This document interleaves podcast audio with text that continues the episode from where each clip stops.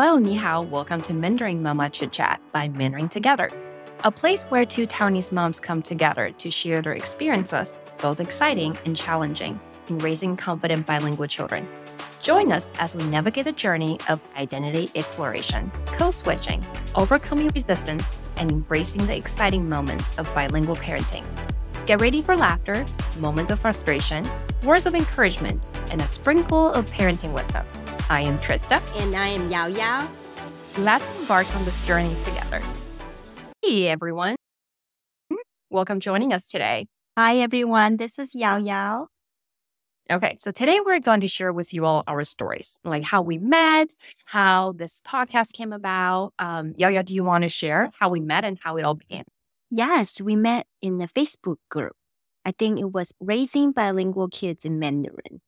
So I had this idea like creating a course for bilingual moms, especially raising Mandarin kids. So I went in a group, just kind of passing out information, meeting people, and I met Trista. We got on the phone because I want to get some, you know, everybody have different struggles. I know my struggles. So I just want to get on calls with different moms and see that's how we met. That's how the spark began. Yes. So when Yao Yao found me, I was beyond excited because so I've taught Mandarin for eight years now, and I my husband does not speak Mandarin at all. Um, so at home, I would say half half, half English, half Mandarin. I'm kind of embarrassed to admit that um, I haven't been really successful in raising my kids bilingual, just because it's just easier to speak English. But when I met Yao Yao, she was so determined and passionate and just uh, high spirited. And I was just inspired by her. So after I got off the Zoom call with her, I was like, can I please collaborate with you? I, you know, I have the teaching experience background, while Yao Yao has the marketing and business um, background or knowledge, which I am lacking. So that's how this all started. Yeah, I have two kids. So my kids are a bit older, eight and 10, almost 11. So I mean, it's nothing to be embarrassed about when they were little, they speak Mandarin like like pretty good. But now they're in elementary school. They have their friends, and it just now they kind of like speaking English is just much easier. I'll still like speak Mandarin, but they'll speak English back because she's like, ah, oh, some of the Mandarin words I just don't know what to say. So yes. it's just easier for her to respond in English. Yeah. So I understand. I understand. Yeah, Yaya was very compassionate. She was, uh, you were basically comforting me for my yeah. guilt, which I really appreciated. Um, and like you said, yes, it's right because um, actually I was so my I have two kids. One is almost four, and one is twenty one months, so almost two years old. Um, so the 20, 21 months old doesn't really talk just yet. But uh, I was really surprised and shocked when my then three year old son told me that, Mommy, I don't speak Chinese, I speak English. And that was a, I guess I was really surprised and shocked. First, how did he choose what language he wanted to say, right, at such a young age? And two, I don't know, I guess, how to argue back in that sense, just because I am basically the only person that speaks Mandarin um, to him because my husband does not speak Mandarin. And where we live, we live in Ohio, um, so not a very large um, Mandarin speaking population. So I guess that's another thing, another challenge I have. And I'm trying to, I'm sure you all out there maybe have similar challenges. And that's something that I still want to, I guess, navigate and overcome. Yeah. And since this is the first episode, I, I want to tell everybody that is why we started this mm-hmm. podcast. Mm-hmm. Just because when I was talking to Trista and you said that kind of alone out there, I think we all need. That's why we. I want to create a community. Know that you're not alone. We're all doing this together. Let's help each other yes. out. Sisterhood kind of mm-hmm. thing. It can be a challenging role if you're doing this by yourself. So that's why we are. We are here. We're gonna just talk about motherhood, how to raise bilingual children, and we're both immigrants, mm-hmm. so we can talk about the culture, the tradition. I mean, all that in this podcast and do this together. Right. And the identity exploration as well. Because when I first um, talked to Yao Yao, I shared that. So we both, well, I came to America as an exchange student in school, and I've stayed since I was kind of moving back and forth in Taiwan, but I'd moved to America permanently in 2014. Um, So I guess for me, I feel like in heart, I'm rooted, I'm Taiwanese. I would never consider myself as American. But when I do go back to Taiwan to visit, um, I also feel disconnected just because I'm living in America and well, all my families are back in Taiwan, but just with the culture and I feel like I'm not up to date. So I'm just, I feel like I'm kind of in between, in the middle. And I think that's an important piece for us to, I guess, first generation, second generation immigrants to how do we, I guess, preserve the culture or learn about the culture. Um, but I mean, I don't know, just navigate, like just try to find our identity and how do we, how do we find a place that we feel belong? Yeah. So my story, I came here when I was 14. Well, the reason I came to US because so I came from a broken family. My parents were never really around. They're around, but they they just not. I, I lived with my nanny for the longest time. So I went back and lived with my dad when I was third grade. But he's just so busy. He has a business. So I just do everything I want. You know, they can't do anything about it. So I became this really bad student. When by the time when I was 14, I skipped school, I skipped class, I was drinking, I'm just a bad girl, rebellious, okay? So one day my dad said, okay, this is it. I don't know what to do with you. I don't want to deal with you. You're going to US because I have an aunt lived in Florida. So I, at first I was like, oh yes, I can eat, eat all this. You know, I was it's like teenage girl drama. Mm-hmm. So I watched tons of Hollywood movies. Oh, US, you know, it's like gonna be like New York and California. I'm having so much fun. I'm ready to leave. It wasn't what I thought. Okay. I moved to Florida. It's a little town, it's a retirement town. So not much going on. I do not even speak a word of English because I was a bad student. I really don't study. So that's how I started. 14, moved to US, a little retirement town and then kind of I was in like a cage. but it was good for me. That's how I started my mm-hmm, journey. Mm-hmm, mm-hmm. Right. But I do understand. I, I know how you feel because I miss home so much. I still consider myself as Taiwanese. I feel I'm more Taiwanese than American. I feel like my Mandarin is better than English. But because uh, I think more so you than me because my my husband he's Taiwanese and my in laws we go back every year so we do speak Mandarin at home. My husband came here when he was five years old, but when we met, I just I don't care. I start speaking Mandarin with him, so his Mandarin got a lot better because of me. For you, it's different because your husband is American. You can't just speak Mandarin to him. he did. Uh, he took two years, I think a year or two year in college, but that just, in his words, he said he's not good. It's hard. It's hard. Which so I, I appreciate his effort. And so when we first had kids, I was like, okay, it's not be mom language and dad language, right? Like he speaks English and I speak Mandarin. So much, it's very simple, right? But that's really not the case because I feel like when I speak Mandarin to my kids, he's excluded, right? He's we are basically isolating because in a when we're all together in the same space, if I speak Mandarin to my kids, why my husband does not know a word of Mandarin, he's almost out of the conversation, right? He is like there, but he's not, he doesn't know what's going on.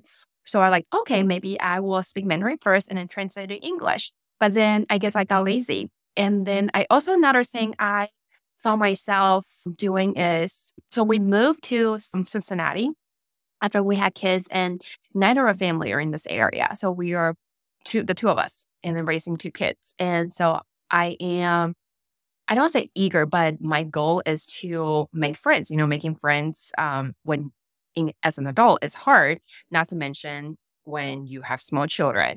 So I really want to branch out and then I guess make a community here. And by speaking Mandarin when we go to playgrounds, it's almost isolating ourselves to ourselves, right? Like from other moms. So I, in public, I find myself speak English more than yeah. Mandarin. And so at home, I try to speak Mandarin as much as possible, but it's, it's just not enough. It's not enough because as we know, we both are English learners. Um, and you just have to be immersed in the environment and you really have to be dedicated. And that is one thing I'm struggling with. How can I be fully 100% dedicated to teaching my kids Mandarin in regards to, I guess, outside factors? And I, I feel like it's interesting because there are so many resources out there. I mean, you are a Mandarin teacher yourself. It's not like you are lack of any resources. And the era we live in, you can just Google anything or there's AI and resources are out there. But I feel like we're lacking like the community, you know, how like implementation, I guess. How do we do this? And we all, it's not like we're lack of resources. Right. That's what I'm saying. And I guess a resistance from the kids as well. Like I can totally understand because I moved here, right, when I was when I was in high school. And my I all I wanted to do when I first moved here, like I didn't have family or friends here, I didn't know anybody. My goal then was to fit in, fit into mainstream. I want to blend. And I'm sure my kids feel the same way as well. If they speak Mandarin while nobody else around them speak it, then I don't know, every kid is different. Some kids might feel like, oh, this is really cool. You know, I speak a language others don't speak. But a lot of times, maybe they feel self conscious or even embarrassed. Oh, yeah. And that is one piece I think as a parent we need to recognize, but also how do we prepare our kids better or encourage them, motivate them? Because down the road will pay off. The hard work will pay, pay off. I just thought of something what when you are saying that. The only time my my daughter she's older now, so she's uh, like I said earlier, she likes to she feels like English is eat better flow for her. The only time she'll like speak Mandarin to me, like a full sent full on sentence without like half English, half Mandarin is when she wants to say something that nobody understands. I say, see, that's good when you know the language. Even though I know a lot of people speak Mandarin now, so you have to be careful if you want to say something that yeah. awesome. And I, I was like, see, now we can talk secrets and nobody understands. So you need to practice more. That's funny you mentioned that because that's how I encourage speaking Mandarin more. I was like, well, if you speak Mandarin and daddy doesn't speak Mandarin, then tell yeah. secrets without daddy knowing. But yeah. Or maybe in a couple years he would actually know what secret means. I don't know if he knows the word secret, but but yeah. So definitely like different tricks or tips on encouraging our kids. And we go back to Taiwan every year and I just and they love it there because they love the food and just so fun, different scenery, so many games, so many things to do. And I was like, that's why you have to practice your Mandarin. We went back and there they understand majority of it, but some it's like if you're not native, some words you, you just right. don't know. Like I go back. I'm fluent, but sometimes there's a new slang. I'm like, wait, that new word? I don't understand what that what does that mean? yeah. Because mm-hmm. we're not up to date. So to my siblings, as my siblings are still in Taiwan. And some words they say, I'm like, what is this? Because we like slang like was it inter- internet, everything evolved so fast. Like it's really easy to fall out of the loop. Yeah. So back to what you said earlier, I I feel like okay when I go back, I feel I'm not up to date, you know. But when I'm here, I don't feel like I fit in one hundred percent. So I understand what you're saying earlier. Yes. Yeah. So I think this would be a really good tool. Is not just I think for this podcast, it's it's good like we are also navigating our own our own journey as well right? Like where we are and as parents what are our wishes or our goals for our children and just learning from each other especially as imperfect as my kids are younger and your your kids are older and i can almost you're like you're ahead of me. I can learn from your successes or maybe failures or mistakes right? Yeah i think that's why i we want to start this podcast kind of like doing this together mm-hmm like you and I and everybody else, because and we have so much mom guilt. Sure. Like then we get pushed back. Sometimes I say, "Oh my goodness, my kids can't even communicate with my grandparents. Right. They speak like Taiwanese, okay, and they're like, I don't understand what they're talking about. I'm like, oh, and I get really sad, you know. So I think that's why we're here for each other.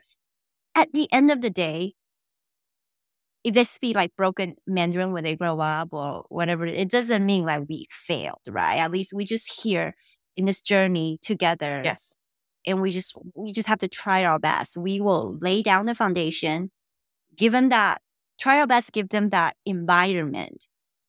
In the end of the day, we if they don't like it, they push back or whatever it is, we just can't put that on ourselves. Yeah. I mean, as a teacher, I recognize as well, you could be an amazing teacher, you're good at what you do, but the students don't want to learn, they don't want to do anything, there's nothing you can do about it. Same with parenting too. We do our best and yeah. we hope for the best. But at the end of the day, the kids, they, they need to do it and want to do it. And it's not worth it for fighting about it. So we'll just have to find a way, something fun, games or music, whatever it is, and kind of incorporate that. Mm-hmm. And you know, you never know when they grow up, when we lay that foundation, who knows? They want to pick up a language, if they like Mandarin, Japanese, whatever, that's when they will go on their own and pick up that language or learn more about that culture. But at least we kind of laid that foundation. Right. When early on. Right. Or given a healthy I guess, the belief and value too, because I would say culture would be easier to, I guess, to teach or to pass on than language itself, because language needs more work. Um, and if yeah. they they are curious about different cultures and they are respectful and open minded to different cultures, oh, and that's a life skill they can take on too because a lot of times when I tell my students is, you know, sometimes I share with them what we do, what we eat in Taiwan, their first reaction is like, oh, that's weird. That's gross. I'm like, no, first of all, let's take a step back. Um, it is different. There are no better or worse culture. They're just different cultures. And then you don't have to like it. But it is important that you are respectful and keep an open mind. Especially nowadays, people travel, you know, like it's so easy nowadays to travel, or even that you don't go out of where you live, people come to you as well. And it's really important to, for people to have the cultural competence to how to navigate among different cultures and di- you know, like diversity. And I think that's also something we can teach our kids as well. Yes, I feel like uh, have you ever met any kids or even adult like our generation? Maybe they're Chinese, Taiwanese, or Japanese, whatever, but they kind of deny that. Yes. Their heritage. That I'm American. So I, I wish my kids, they are American because they are born here. I still want them to know, hey, that that Taiwan is where we came from, mm-hmm. and grandma lives there, and kind of appreciate that, and not like totally deny their heritage. Right. I, I mean, they are who they are. It, it doesn't define them. Right. But, right. I mean, you know, people identify themselves as different things, which is good, I guess. Mm-hmm. Right. Like accepting or keep an open mind instead of denying it. Right. Yes, they're born and raised here and they, you know, they are American, but I guess knowing that they also have roots or families back in Taiwan, and that is a vintage, right? And that is something really cool to share about, right? to their friends as well. But yes, I totally know what you're saying about, I guess, eager to fit into the mainstream and then trying to mm. deny the other culture. And that's some, yeah, I guess it can be frustrating, could be defeating, but could could also be, I don't know, something we can work on. You'll, I don't know. It's, it takes a lot of work for sure. Yes, yes, that's why. Well, you kids are so young, so we start young. Starting young definitely is a good thing as well. Yeah. Well, anything else we'll talk about?